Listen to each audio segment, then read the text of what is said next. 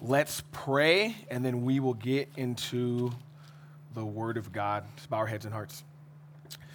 Uh, gracious Father in heaven, Lord, we humbly come before you again uh, to thank you and praise you for you alone are God. And we do ask, Lord, that uh, your Holy Spirit would teach and speak to us, Lord, that I would simply be one of your vessels um, to herald uh, your message, Lord God. And we just pray that um, as your words go forth, Lord, that ears would be open, minds would be open um, to understand, to hear your, not just to hear your word, O Lord, but to do your word, O Lord. And that we will be blessed by it. Um, and that we would walk in it, Lord. And so, Lord, we love you and thank you for your faithfulness to us. And we thank you, Lord, that your word is true, um, that it's alive and it's active and it's sharper than a two edged sword and breaking bone and marrow, piercing soul and spirit, and is a discerner of the thoughts and intentions of our heart. And so, Lord, we're open before you tonight. Examine our hearts. We lay our hearts before you, Lord, to have your way as your word comes down and does not return into you void. So bless those who are uh, not here, those who may be on their way, and those who are watching online. Uh, may they be blessed by your word, by your Holy Spirit. And so we commit this time to your trust, Lord God. In Jesus' name we pray. Amen. All right, uh, let me get to Proverbs 2. Hold on.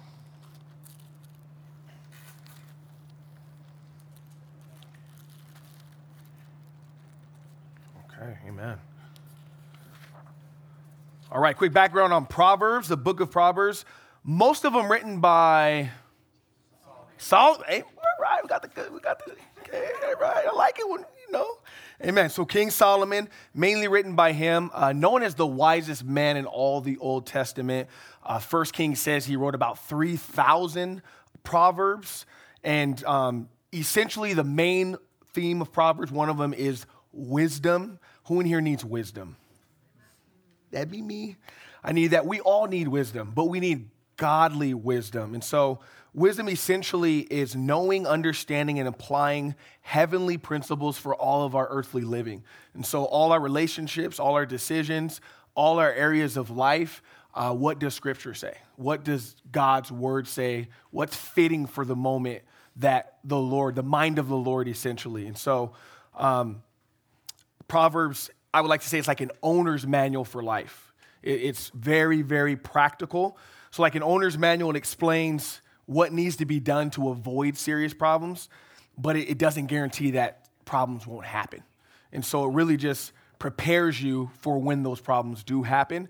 And so, we can kind of see the whole Bible as wisdom. Some, some have said that the Old Testament is for our learning, the New Testament is for our living, but the whole Bible is for wisdom to live out God's mind here on earth. The word proverb is actually a compound word. It means to rule or to govern. govern.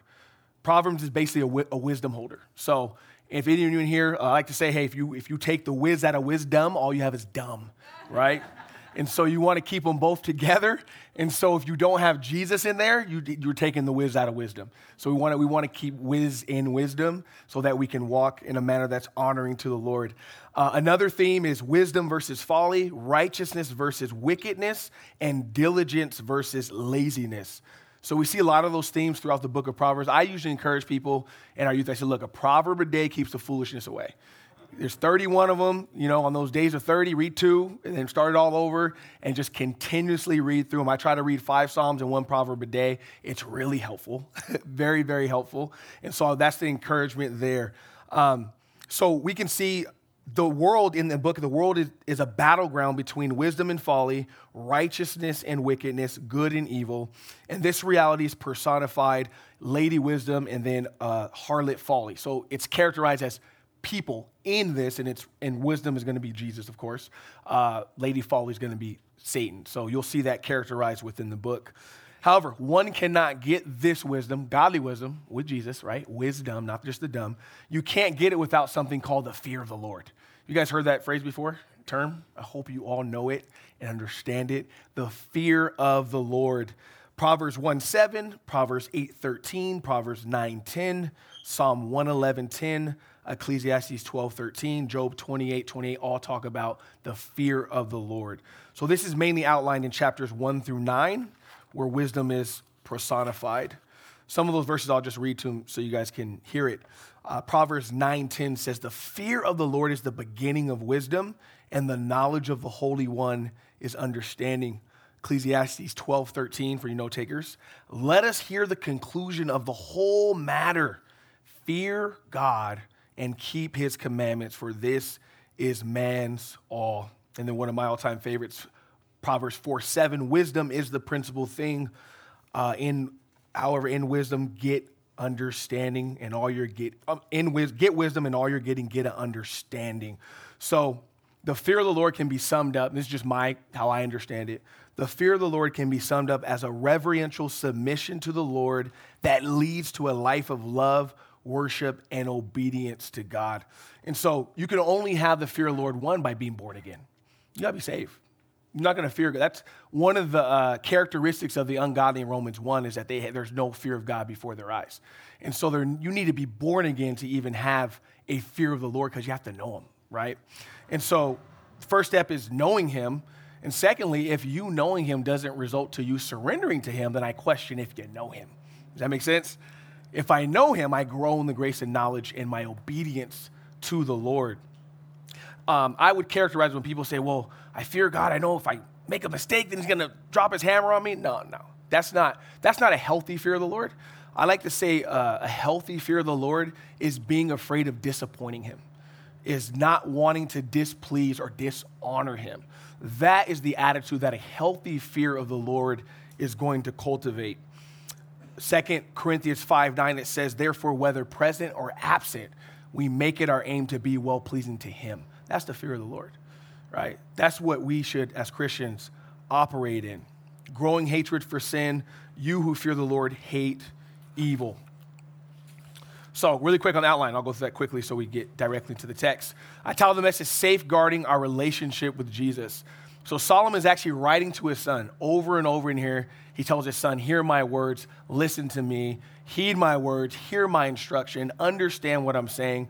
And in this chapter, he's outlining a way to safeguard his relationship, basically with himself, but it really it's with the Lord, essentially. So, some points here that we're going to see. Uh, point number one is treasure God's word inside your heart. As a married man, there's certain things I don't do, right? That's because I've treasured certain things in my mind that keep me from destroying my marriage, right? And so for me, treasuring the word of God keeps me out of trouble, right? When I know that the word of God says, keep your eyes from looking at worthless things and revive me according to your word in Psalm 119, right? Where the word of God says, seek ye first the kingdom of God and his righteousness, and all things will be added unto you. Part of how we can safeguard a relationship is knowing what the truth of God's word says to keep us from harm.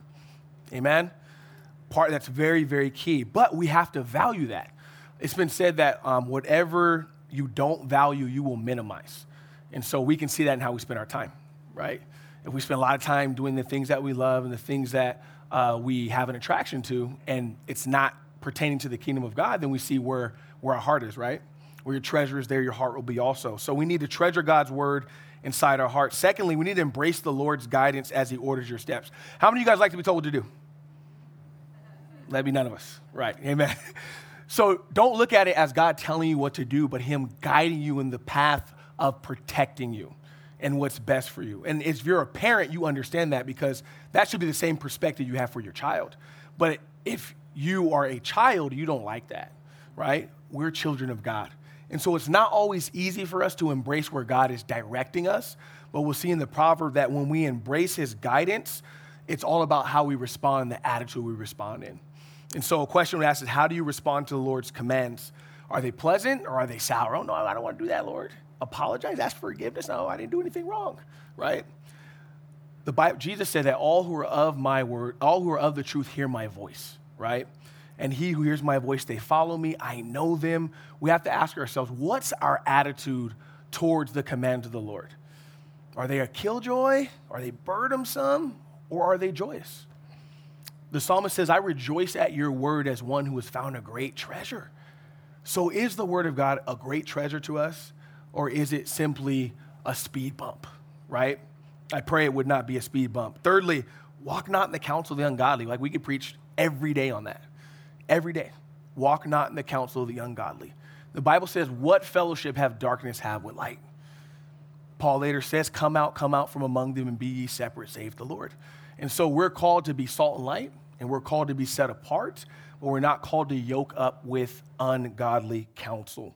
And lastly, we need to remember God's blessings upon our life. When our relationship with the Lord, we can constantly look at the things that are going wrong. That's pretty easy. Oh, that happened today, and then that happened. I would encourage you guys, and something I found helpful for me is I constantly thank God all throughout the day. Thank you, Lord. Thank you for life. Thank you for all your blessings. Thank you for all the relationships. Thank you for salvation. Thank you for the cross of Calvary, right? Thank you for heaven, your word. Thank you for my life. Yes, Lord. Um, you know, I found that that's been extremely uh, beneficial in my relationship with the Lord because the enemy wants you to focus on the things you don't have and whatnot, but God wants us to focus on what He's already done for us. Amen? All right, let's get into the word. First point be treasure God's word inside your heart. Let's read the script. Verse 1 My son, if, if you receive my words and treasure my commands within you, so that you incline your ear to wisdom and apply your heart to understanding. So notice he starts off with if, but he's talking to his son. He says, If you receive my words and treasure my commands within you. So from, from chapter one, Solomon continues his instructing of his son to receive his words and his commands. See, wisdom can never benefit us, and counsel can never benefit us, and instruction can never benefit us if you don't receive it. I always tell people you're only as good as the counsel you have around you, but even further, you're only as good as the counsel you use. And so essentially, he's saying, hey, if you receive them, they're here for you. I'm instructing you. I have all the wisdom. At this point, he did, but later on, different story. At this point, he did. And he says, I'm, I'm giving this to you for you to receive. If you receive it, this is what's going to happen. I like, just like the gospel, if you receive it, right? It's offered to every single person. The ground is level at the foot of the cross, but it, the gospel calls for each individual to respond. So the gospel goes out, and people, eh, I'm okay, I'm good, right? It doesn't benefit you if you don't receive it. So Solomon is telling his son, hey, if you receive it, then my words and treasure my commands. The word receive means to take hold of, capture, to seize. Treasure means to protect, hide, store up. As the psalmist said, I've hidden thy word inside my heart. Parents, soon to be parents, grandparents, anyone who instructs those that they love, I encourage you guys to be persistent. I encourage you guys not to grow weary because we're going to see an example of Solomon from chapters 1 through 10. He's constantly being persistent on instructing his son in the way of righteousness. Now you have to ask, well, why does he keep doing that so many times? Why? You guys know why? So you guys who have kids know why? Because kids are hard headed. They don't listen, right?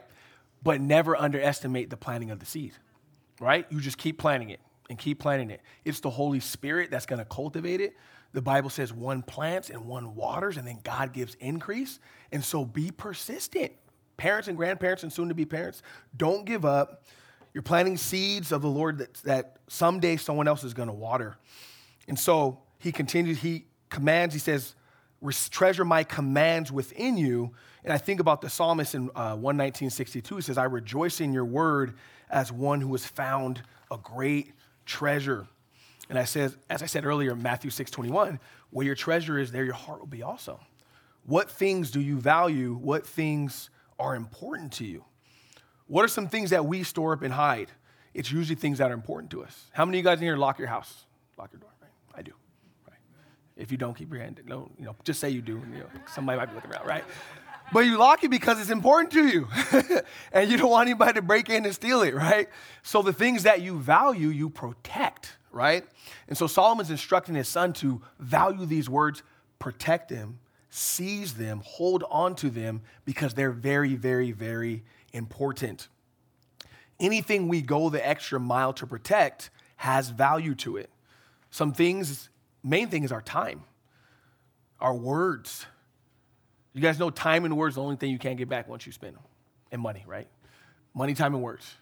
Have you guys said something? Say, Oh, wait, can I have that back, please? Have you done that? You can't. Once you say it, it's gone. Once you spend it, it's gone right? So those are things that we need to protect and value. and family, jobs, those are things that we go to protect. I think about the parable of the talents. Um, you know, they, one guy put it under, buried it, right? It wasn't that important to him. I was scared of the Lord. The Lord gave him no reason to be scared, right? But things that we protect, we value. Now, I'm thoroughly convinced and persuaded at this point that there's nothing more valuable or more important than our relationship with the Lord.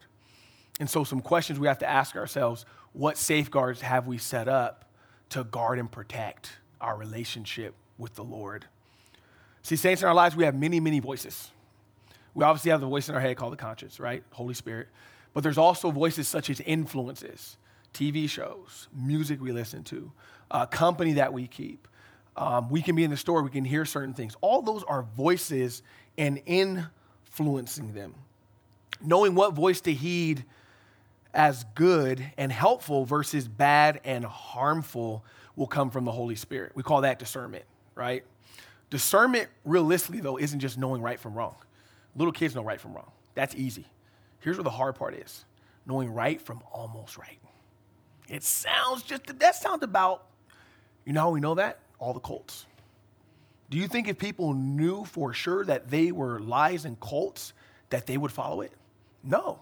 What happens is they, they use all the same terminology Jesus, salvation, uh, the blood of the Lamb, God, all the same terminologies that sound almost. But we need discernment to discern the difference we all need to take a personal inventory of that which is most important to us, and then we need to assess it. Does it have to do with the kingdom of God or not? And if it doesn't, I think you guys would encourage you guys to surrender that to the Lord. Verse 2, he says, So that you incline your ear to wisdom and apply your heart to understanding. The NLT reads this way Tune your ears to wisdom and concentrate on understanding. This is what we call climactic parallelism, where it builds upon each line.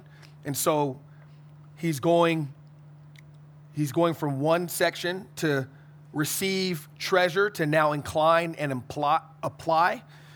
And essentially, Solomon is building on his last statement from receiving treasure to now incline and apply. We call this progressive. So we must start somewhere and build from there. So Jesus, I love how he, um, I think it's in Matthew, where he likens the one who hears his words and does it to the person who built their house upon the rock. The foundation was the word of God. And he built upon it from there. So he says, incline. Solomon says, tune. You guys know tune a radio, right? Tune your hearing to that of my words with the purpose of understanding.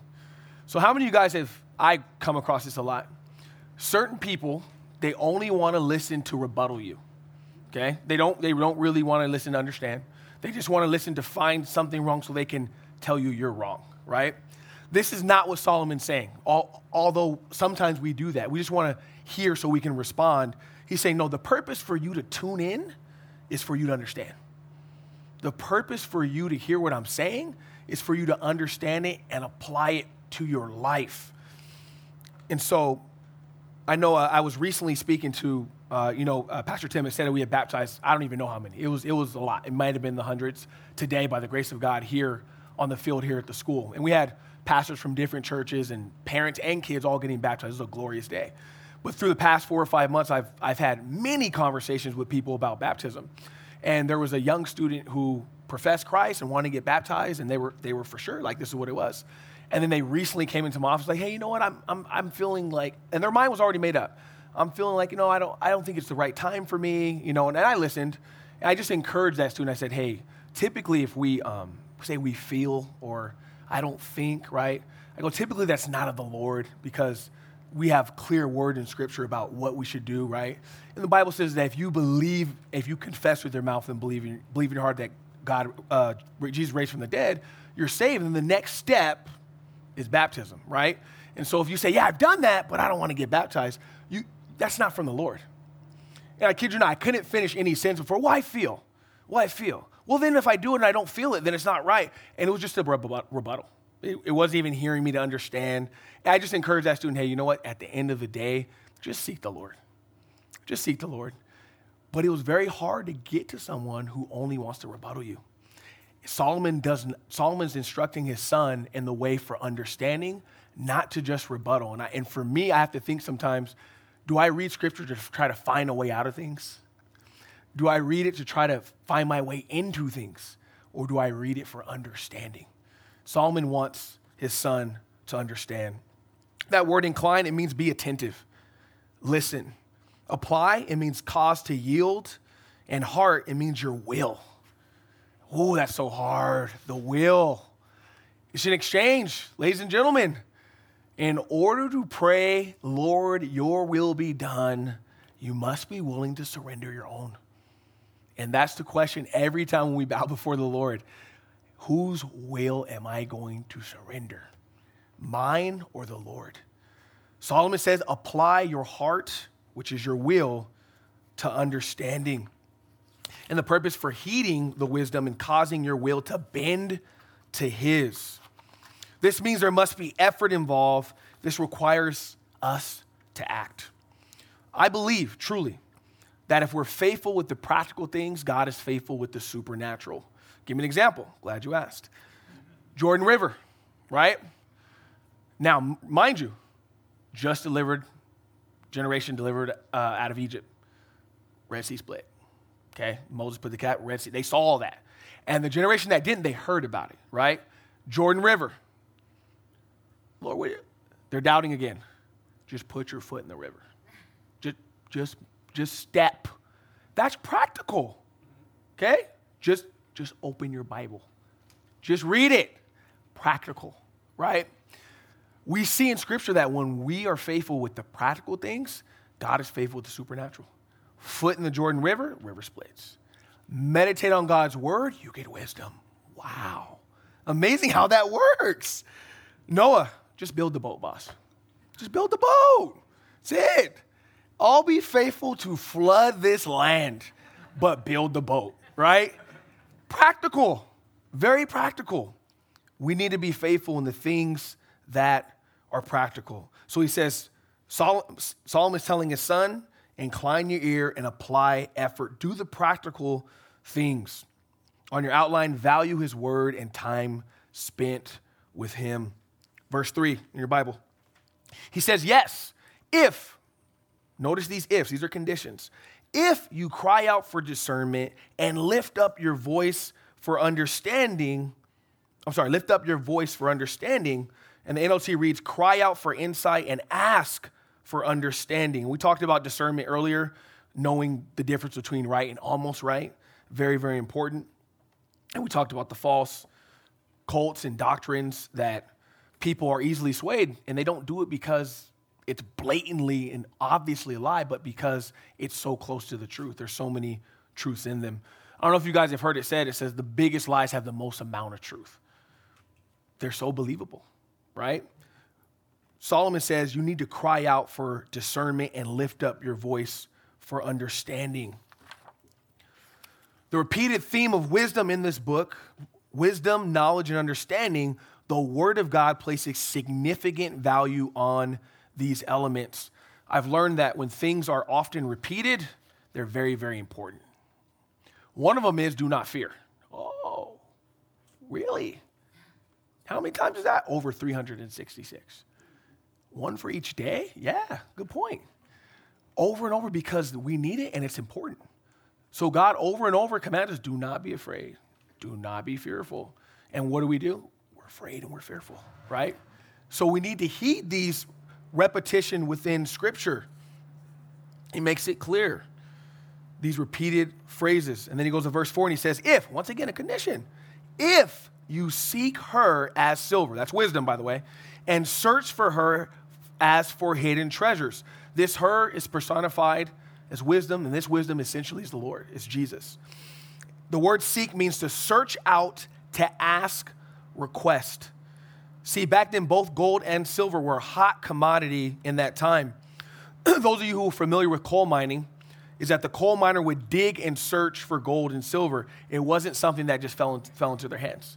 They had to actually apply effort, use particular tools. They had to dig and actually work to find these things. And Solomon says, if you do that and with that same effort, like someone would do for coal mining, that is going to be very, very, very beneficial.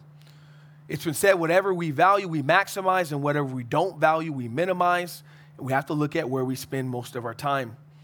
Saints, I really believe this is a picture of how we're to be searching and digging in the Word of God. You know, Jesus told the Pharisees, I believe he said, search the scriptures. For in them you think you have eternal life, but they are those which testify of me. Where was their folly? They were not searching the scriptures for understanding. They were not digging deep into the Word of God. You know, the scripture says it's the glory of God to conceal a matter, but the glory of kings to search them out. I think about an example of a young man who came to Socrates. Some of you guys may uh, have heard this before. You guys know who Socrates was? I bet you guys didn't meet him personally, obviously, but you heard about him, right? yeah, Socrates, well, however you want to pronounce it, potato, potato, right? Um, but yeah, you guys heard him. So there was a story about uh, a young man coming to him and asking him, you know, Socrates, hey, give me wisdom, give me understanding, because you're just this wise man, right? And so Socrates, or Soc- Socrates, okay, all right, I, I guess I don't know.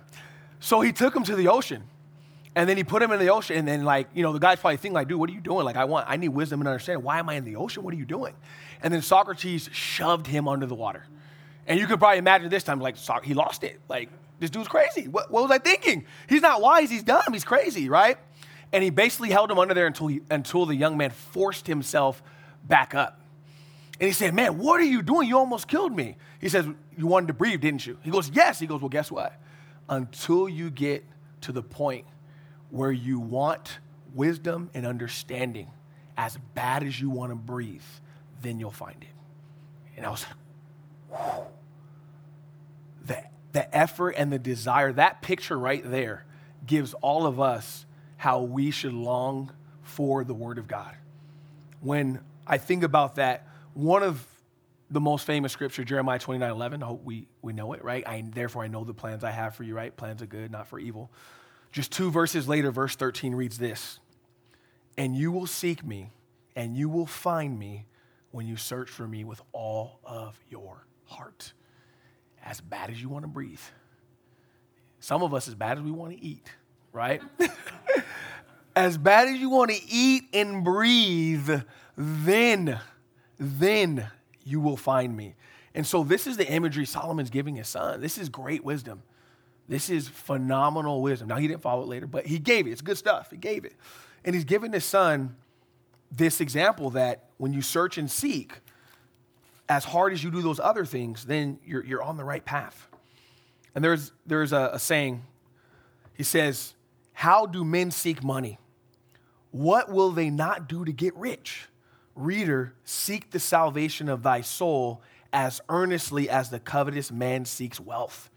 And be ashamed of thyself if thou be less in earnest after the true riches than he is after perishing wealth. We have to think about we we apply effort in a lot of different things, and then I think we cut it short when it comes to the word of God. I'm guilty too, right? This comes through me first before it gets to you guys. And so I always have to be reassess, you know what? What are the most important things in my life? The strongest I've been in my walk is when I've been consistent in the word and fellowship with the Lord. And that's, I think that's true for all of us, right? Solomon is instructing his son on your outline, truly seek and desire to know him more intimately. And that's why I put Jeremiah 29 13 on there. Uh, verse 5 in your Bibles. Then, after all the if, if, if, if, if, then you will discern the fear of the Lord and discover the knowledge of God. The NLT reads, Then you will understand what it means to fear the Lord, and you will gain knowledge of God. See, Solomon established this principle, the fear of the Lord, back in chapter 1, 1 7 to be exact. And here he teaches us that without effort to seek, without us doing the practical things, that we will lack in our fear of the Lord. Solomon affirms that if you've done verses one through four, there's a benefit to being faithful to those commands. I think that's something we have to understand. God doesn't just arbitrarily give us things. Because I'm God, I'm just going to give that to you. There you go, right? Just because I'm God. There's always a purpose. God is intentional. Every little detail, every little word is intentional in the Word of God. See, your growth in the fear of the Lord we grow in reverence and awe of him. You know, I think of Joseph and Daniel. They both had so much fear of the Lord. You think Joseph was sold into slavery, ended up in Potiphar's house, right? Now he was alone and Potiphar's wife caught him slipping, right? Now, how easy would have been, well, hey, nobody's looking. She came on to me. What was I supposed to do, right? How easy would that would have been? I'm going to tell you guys, I strongly believe the reason why he did not is because of the fear of the Lord. And he, here's why I believe that. His words were, How can I do this wickedness and sin before God? Fear of disappointing him, fear of displeasing him, fear of dishonoring him. That is operating in the fear of the Lord. That's Joseph. Then I think of Daniel, young boy, probably about 14, 15 years old. How easy would it have been just to eat the filet mignon? Just it. Not a big deal. God will forgive you. He'll forgive you. Make your own hors d'oeuvres, make your own spices to go with it. It's okay. I guarantee you, almost 80% of Israel was already defiling themselves. They were living, living large in Babylon. They went to Babylon University, got their names changed, they're parlaying in Babylon, right? How easy would it have been to just ask for forgiveness later, right? But you know what? The fear of the Lord. I've purposed in my heart not to defile myself before Him the fear of the Lord.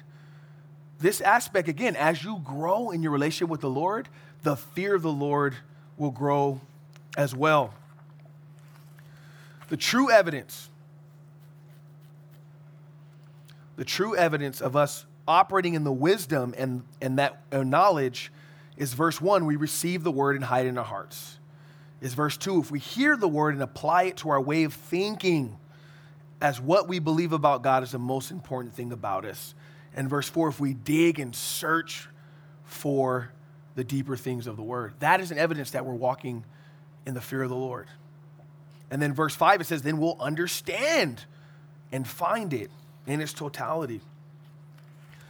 When we set our hearts to know, understand, and apply the Lord's will to our lives, then we'll truly understand what it means to fear the Lord.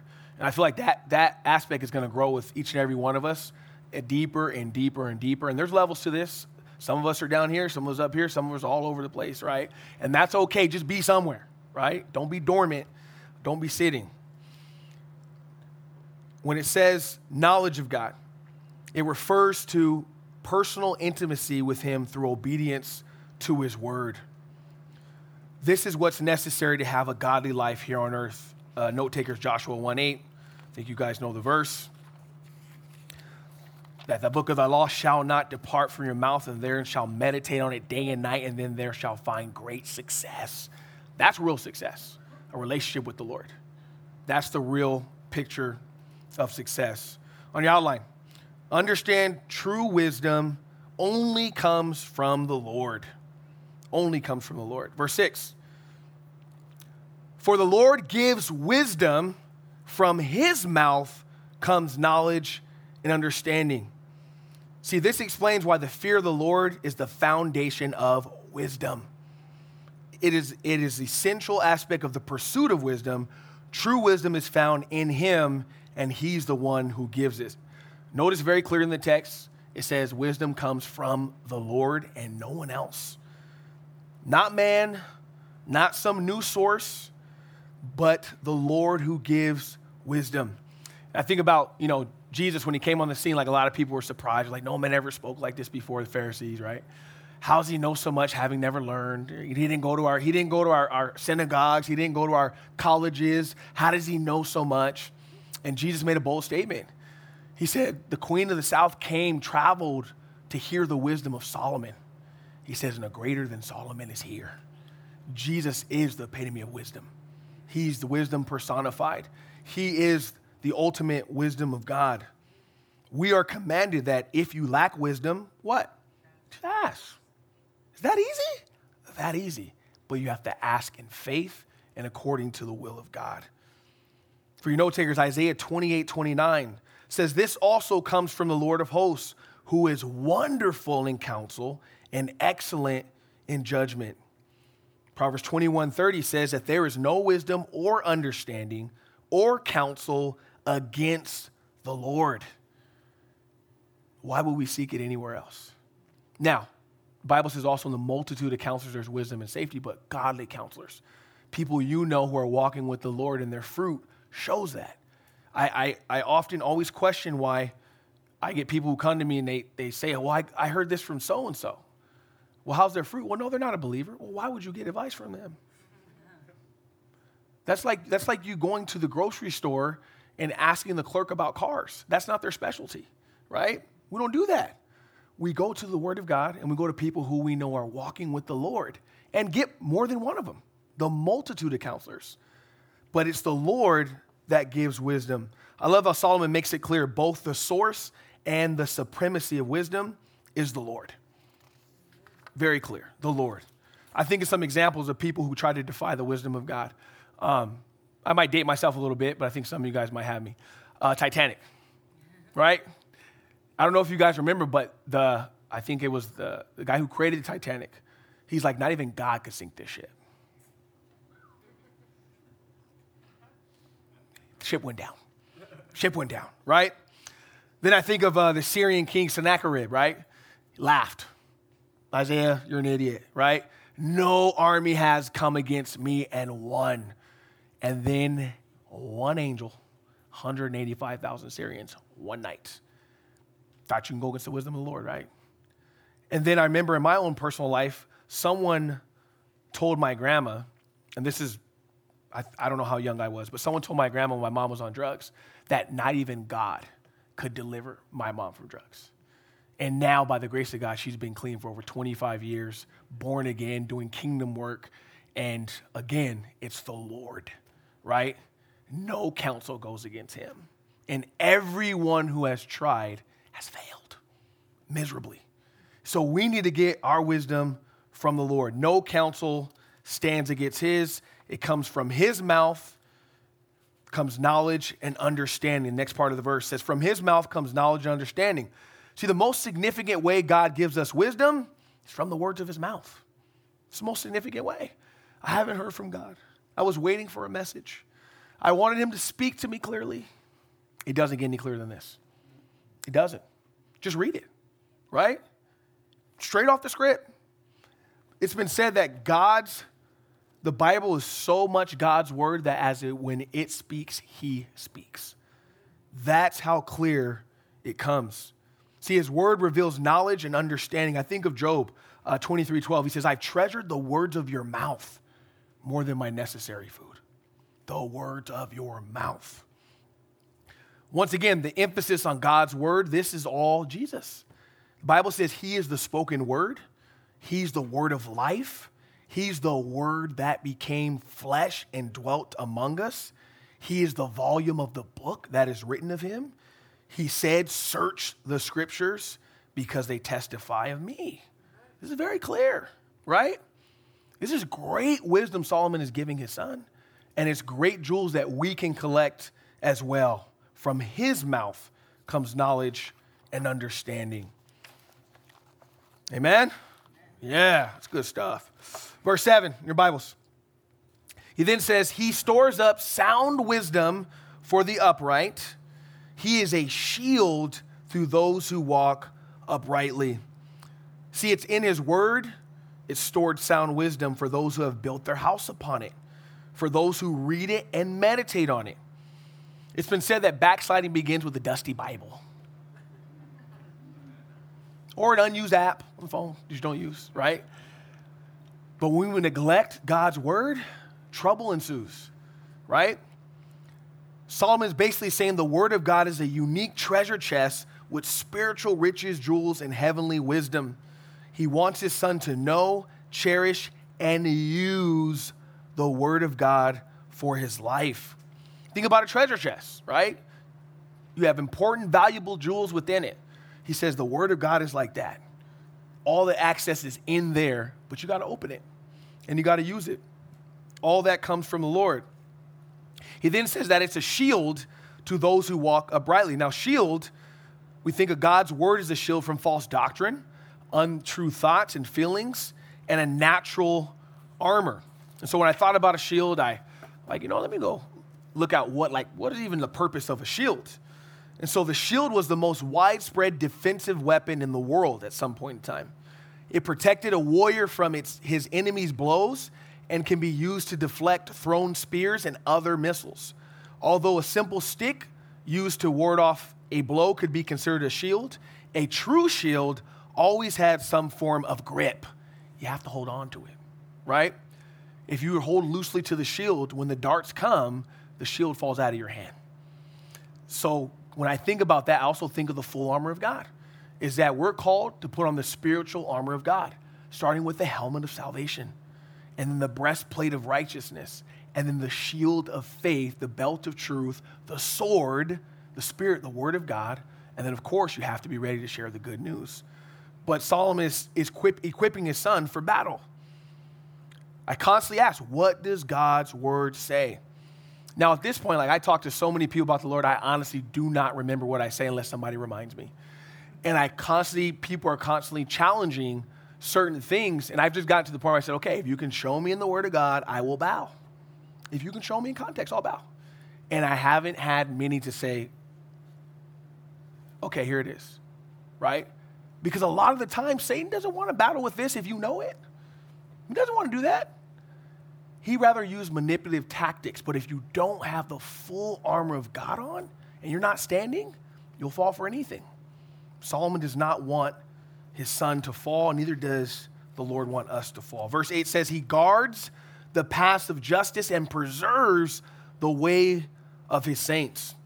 In the previous verse, he stores up wisdom as a, and is a shield. Verse 8, he guards the path of justice and he preserves the way of the saints. It means he keeps you from danger and watches over you, the word of God. Solomon says to his son, The Lord keeps us from harm, preserves our way when and if we operate in his wisdom. Again, you're only as good as the counsel you use. If we operate in that, then there's safety. So his commands, essentially, they're not a killjoy. I hear it all the time. If I'm a Christian, I can't have fun. All my fun is gone. It's just no, it's not there. It's gone. I can't be a Christian. There's no roller coasters. There's no getting high and drunk. I can't do it. Life, what would life be without those things? You'd have peace without those things, right? the Bible says, "Who linger? Who has redness of the eyes? Right? Who has woe? Who has sorrow? Those who linger long at the wine, right? Those things cause problems." And so Solomon is saying, guess what? These are not a killjoy, but they're actually there to keep you from the things that will kill your joy, right? They keep you from harm. There's a story of a father who he had his two kids playing on a playground, which they're supposed to do. And they start throwing rocks at each other. They end up running out of rocks. And he tells them, make sure you guys stay in the playground, don't go across the street where the bridge is. And so kids listen so well um, that they went across the street anyway to go find the rocks. One of the kids fell and broke both of his ankles.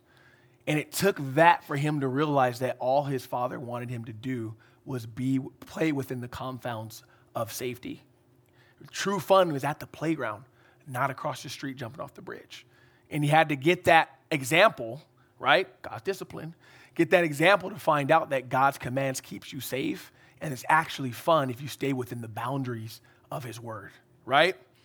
This is what Solomon's saying. It guards you and it is a shield. Verse 9 says, Then you will understand righteousness, justice, equity, and every good path. See, Solomon's essentially saying that after all that is when we will gain understanding and discern the steps the Lord has ordained for us. See, it's progressional, it takes time, right? It's been said that he who is taught of God understands the whole law of justice, mercy, righteousness, and truth. God has written this on his heart. I love, again, the psalmist, we de- I delight to do your will, O God. Why? Because your law is within my heart. When the, when the Holy Spirit, when God's law and his word is on your heart, a lot of things make more sense to you. I, I always, I give the example of, um, when, I talk, when I tell youth the example of God's law within your heart and then God's law out, out of your heart of a police officer. Are you more apt to follow what's your attitude towards a police officer at the corner or you being in the car with them? Right? Are you, are you more apt to follow the law? What's your attitude? If I'm in the car with them, oh, we cool, right? I'm with you. I know I got to follow the law, right? But if I see you at the street, I'm like, uh, is he there still? I might pass a stop. Oh, he's there. Okay, right? There's a difference when it's close and near to where it's far and away. And when it's close and near, you obey it. out of adoration. You don't have to be afraid because there's a relationship there. Solomon says, After all this, then you will understand all these things. Well, I think it was Micah who said, Prophet, he says, What is the Lord God required of you? To what? Love justice, do mercy, and walk humbly before your God. That's what he's required of us, but only the Holy Spirit. Last point, I mean, last bullet point on, on point one put on the full armor of God is for protection. God is always trying to keep us from harm. If we would understand that, and me as a father, like, I wish my kids would understand that. Um, I'm considered the most overprotective, tyrannical dad on the planet. Kid you not. But I'm also, they've also told me the most godly person in their life, so I'll take that, right? I'll take them both. I'm tyrannical, but I'm godly, I'll take it, right? I'll take it, amen. But I always try to drive like, look, I can see a lot further down the road than you guys can. So when I'm telling you something, it's because I already see it. Your eyes are still a little blurry, you're growing. And that's with us, is the same thing. God says, look, I already see where that's going to lead you, so let's just not do that. And we say, no, God, I, God, I can see it. And then we break our ankles, right? And we have to find out we should have stayed on the playground, you know? We should have stayed on the playground, right? A playground of God's word. So, verse 10, and uh, point number two embrace the Lord's guidance as he orders your steps. Now, I'm going to steamroll through these. When wisdom enters your heart and knowledge is pleasant to your soul. He, Solomon essentially says there, there is a result when wisdom hits the mark. The result is we value it and it's desirable to us. Therefore, we're invited by Scripture to taste and see that the Lord is good. And blessed are all those who trust in him. It's been said we can tell a lot about a person in their walk by how they respond to the word of God. We can always tell. I've always learned there's three people in every crowd, hopefully not in this one, but the serious, right? Those who love the Lord, they want more, can't get enough. The curious, those who are, eh, I'm a little bit, I might, I think I'm gonna scroll a little bit while you're preaching, you know what I mean? And then those who are just absolutely furious at the word of God. They don't want to hear it. It's completely an abomination to them. They don't like it. We see those three in every crowd. But how you respond to the word of God says a lot about you, right? Can the word of God correct you? Right? Can the word of God, can it, can you rejoice in the word of God as much as when it uplifts you, as when it corrects you? We should be able to rejoice in both, knowing that they both draw us closer to the Lord. I remember when I first came to Calvary, years, now it's been years ago. There's only a few left from the original crew. Uh, thank God for when I first started preaching, there's not many left from there. So, um, but I remember when I, uh, I, I think I'd heard Pastor Dave on the radio, I just didn't know it was him, so I heard a lot of people. And so I remember coming to the church, and, you know, uh, one of my brother in Christ like, hey, dude, there's, there's this, this is what he said. There's this white guy who preaches the Bible for an hour in the gym. I'm like, the, he preached the whole, nah, bro, no one's preaching the whole Bible. Like, no, you're not. So I remember going. And I remember when I first came, it was just that line upon line, directly from the Word of God. And I remember rejoicing because I'm like, this is in the book. It's here. There's no nonsense. There's, it's, I read that the other day. I was meditating on that last week. It's in the book. And my heart rejoiced at that. And it said a lot about where I was in my walk because I heard the word of God and I rejoiced. And not all of it was, was roses, you know? But every aspect I rejoiced because it was the word of God. And saints, we have to ask, how do we respond when we hear the word of God? I would hope and pray that you guys rejoice no matter what section it falls under. You know, first, I think it's uh, 2 Timothy 3.16. It says, all scripture is profitable, right? For doctrine, what is right. For reproof, what's not right. For correction, how to get right. And then instructions, how to stay right. Like all those, whatever category it falls in, do we rejoice? Solomon says that's the result when you value it. And that's what he's calling, calling his son to do. How do we respond to the Lord's commands? Are they pleasant or are they sour? I hope they're ple- pleasant. Verse 11, he says, Discretion will keep you, well, I'm sorry, discretion will preserve you, understanding will keep you.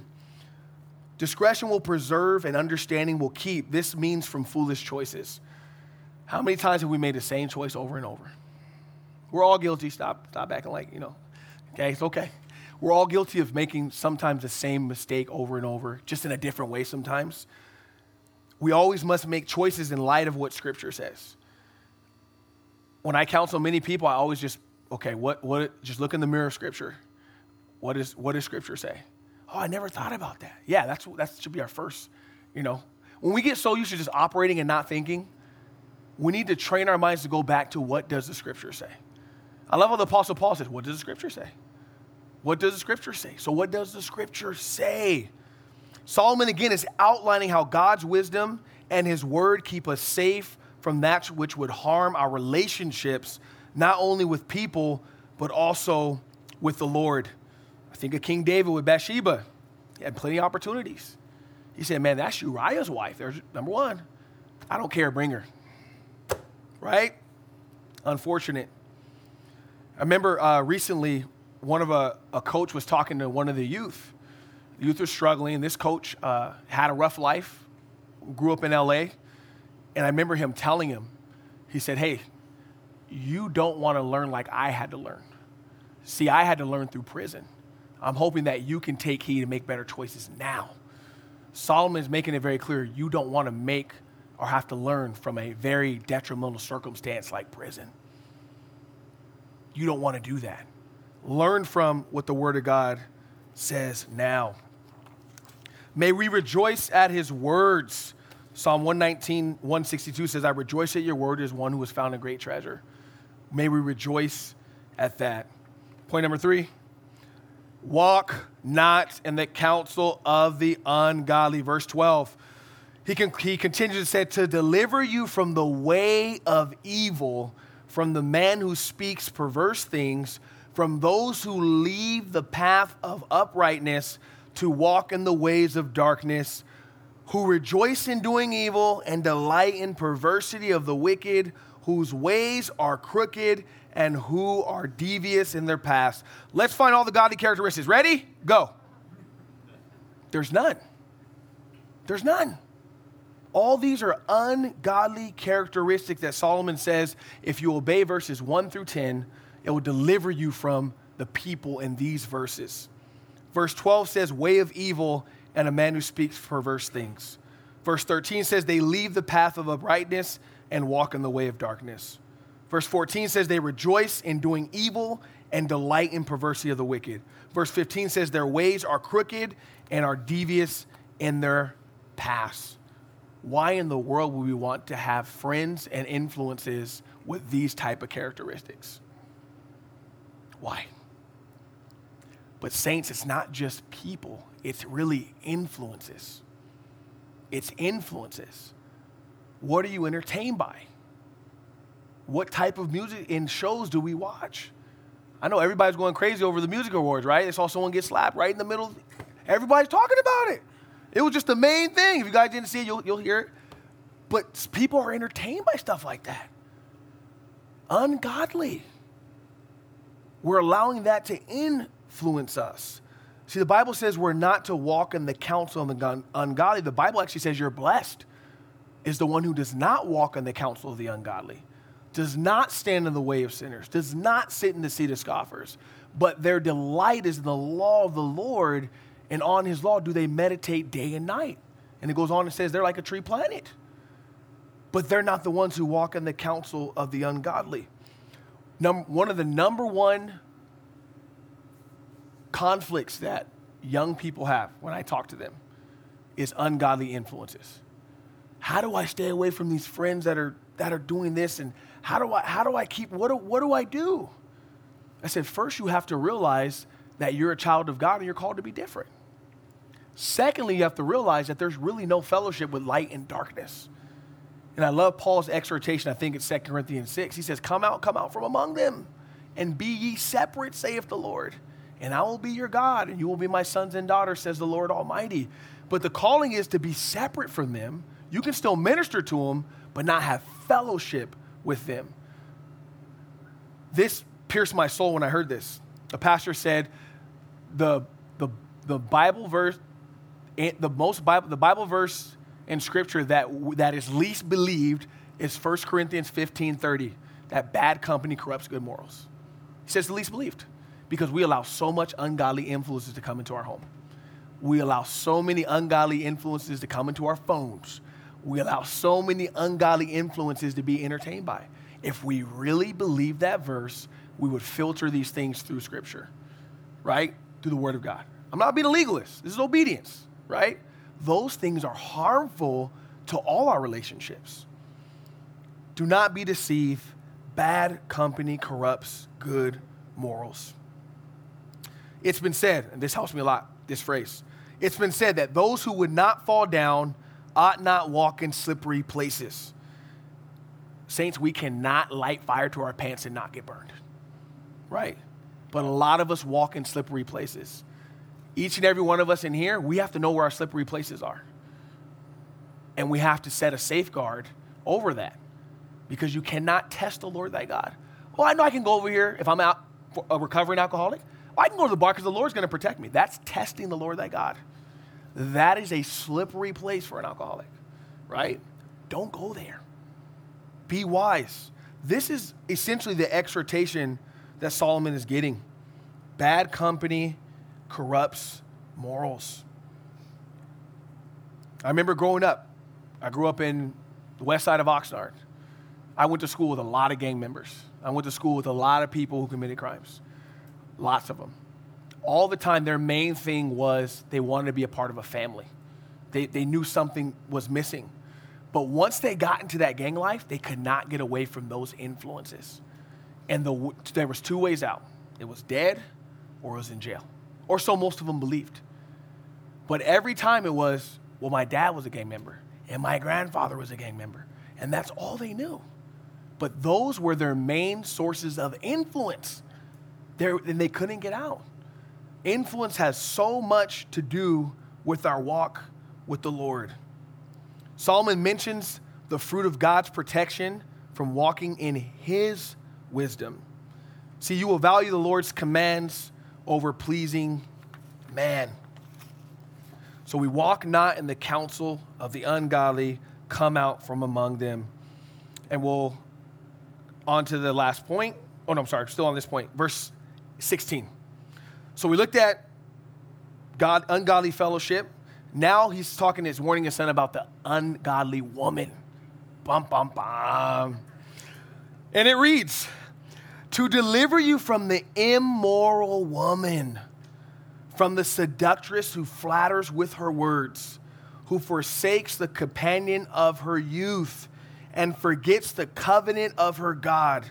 For her house leads down to death, her path to the dead. None who go to her return, nor do they regain the paths of life. There's your Proverbs 31 right there, y'all. That's your Proverbs 31 woman. Not. That is not her. That is the opposite of a Proverbs 31. See, he warns his son solemnly about the ungodly, immoral woman. Gentlemen, you already know women have been man's decline since the beginning of time. Let's do a recap Adam,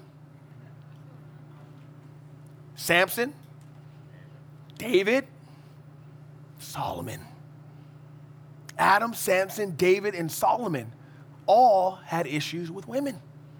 And I mean, that's just a small, we can go down history. And even right now, that for some reason men have been always weak to women, to the words, to how they respond to those relationships. We don't know why. We'll find out in heaven, right? We don't know why. But it's interesting that in this entire that Solomon gives, there's no godly characteristics. None. Oftentimes, though, in relationships, they yoke up with unequally yoked all the time. And I've heard all the excuses. Well, I'm, God told me in a vision that I'm supposed to save them. Is that before or after the relationship? Like, which, where does, when does that come? Right? We tend to constantly, how I can tell that I'm, I'm veering outside the, the will of God is when I try to justify what I'm doing, right? The Bible says don't be unequally yoked. There's no excuse for that. It's just not there, right? It's not. I can't go and say, well, you know, I, I know, Lord, the Bible says that, but I know I'm an exception. You're not an exception. Sorry, we're not exceptions. It just leads to destruction. Being unequally yoked is very, very destructive. And so Solomon warns about this seductress, flatters with her words, forsakes her companion, so she's not loyal, forgets the covenant of her God. doubt she's saved. Her house leads to death, her paths to the dead, and then none who go to her return, nor do they regain the past of life. I can't tell you guys how many times I've, I've come across people who have been, their lives have been con- completely destroyed. Not just by women, men too. Um, both sides, it goes both ways. It's an even playing field, men and women, even playing field. But their lives have been destroyed by ungodly relationships. They end up having babies with five or six other people, and they just keep making those same poor decisions in who they yoke up with. Now, of course, God is forgiving, God is graceful, God is merciful. What I'm finding more and more, you can choose to sin all you want. You can roll it like a lottery pick, but you will not have anything to do with those consequences. Those consequences come from the Lord. You cannot gamble and gamble. Okay, if I do this, then I know the consequence is going to be that. I can. You can't gamble. You cannot choose the consequences. You will have to deal with those. So it's better, saints, if we just obey the Lord, right? If you're looking for those you who are single, if you're looking for a godly spouse, stay away from this list. Both sides. Stay away from the list.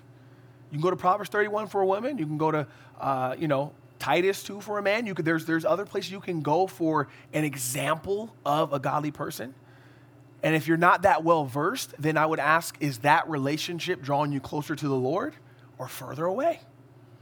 Is that relationship more like what God brought you from or what God bringing you to?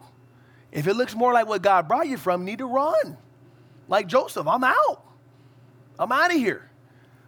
But a lot of our problems stem from ungodly relationships.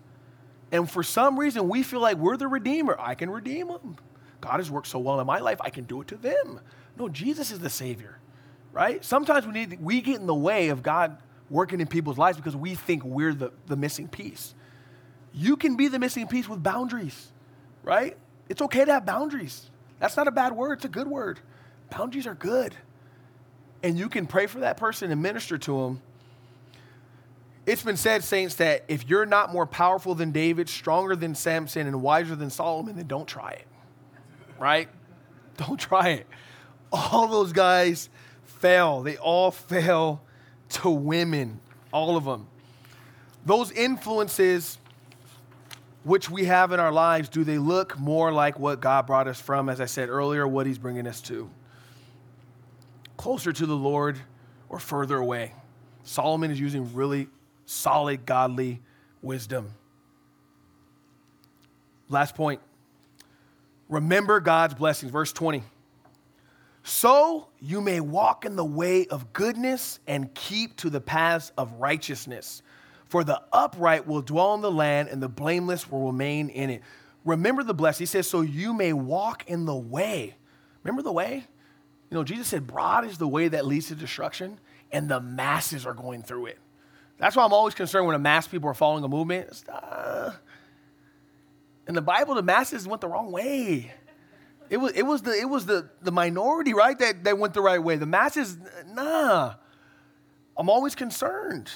But straight is the way that leads to life. And they said, very few. Like eight souls, Noah? Eight? It's probably like three million, eight out of three million. That very few. Very few. But he says, so you may walk in the way. And Solomon concludes that it has to do with our walk with the Lord. The way in which we walk will be honoring to the Lord when we heed the verses in 1 through 12. See, there's blessings in following the Lord. Those of you who have been walking with the Lord, you guys know. There's nothing more pleasurable, there's nothing more fulfilling, there's nothing more honorable than to walk in obedience. There's some people in here who have known God's faithfulness all the days of their life. And there's some that have only known that for a few years. Me, myself, just the past 10 years, I've known the faithfulness of God. Before that, I lived a contrary life. And I learned the hard way. I've tried all that stuff. I'm like the woman at the well, I thirst again, right? But when I got the living water, it's a wrap. There was nothing like it. Nothing like it. Solomon is saying, look, embrace the blessings that come with walking in the right way. A lot of times people can get discouraged when they see the wicked people flourishing. Oh, they, they live a wicked life and they have money. Look, they have a, their marriage looks all great. They're, remember, I love the Psalm uh, 79. He says, I saw all these things of the wicked, and then I went in the house of the Lord and I saw their end, that it was going to be judgment. and that all that stuff was going to perish and they were going to stand before the Lord in judgment and he was going to judge every thought, every word, every action, and they would have no grace to cover them. And then he was reminded of the blessings of following the Lord. Amen. See, when we hide God's word in our heart, when we search and meditate, when we operate in the fear of the Lord, walking in the Holy Spirit, being mindful of the things that are above and not here on earth, we will be blessed and we will enjoy it. That essentially will be our purpose. And then the last verse, uh, how did my Bible turn? Oh, crazy. Hold on, read the last two verses. My page is turned. Holy Spirit must have turned it. I don't remember turning it. Yeah.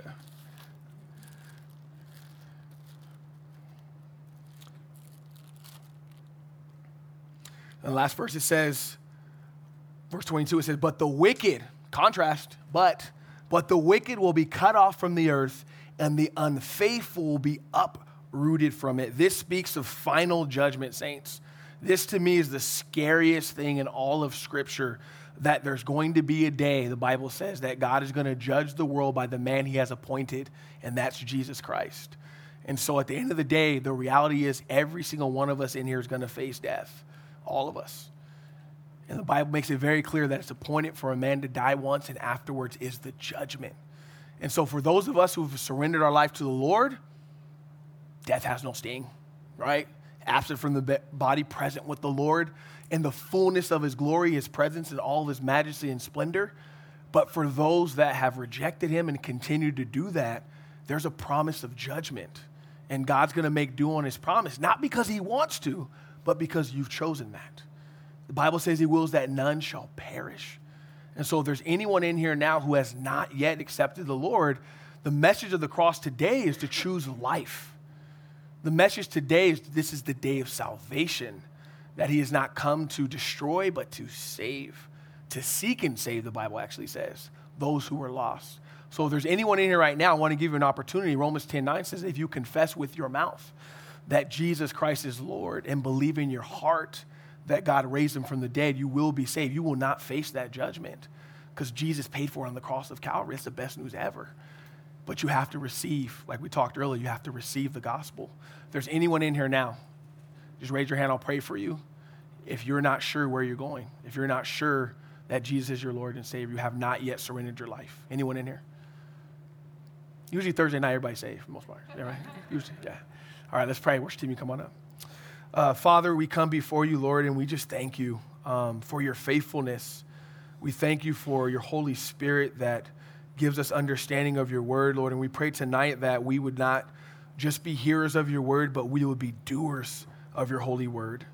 And Lord, we pray that uh, your word would take residence in our hearts, that we would meditate on it, that we would treasure it, Lord, that we would long for it. As Job said, I've treasured the words of your mouth more than my necessary food. And so, Lord, we pray that that would be our heart today, Lord God. We ask for your continued protection over each and every one of us, Lord, and that we would be bold and courageous to proclaim the message of the gospel. That we would not be ashamed of the gospel because it truly is the power of you unto salvation to all who believe. And so, Lord, we pray you will go with us and before us. And we, we can't wait till we worship with you in heaven and we sing with all the host and angels in heavenly. Uh, holy, holy, holy is the Lord God Almighty who was and is and is to come. That salvation belongs to our God. We love you, Lord. We thank you. In Jesus' name we pray. Amen. Let's worship.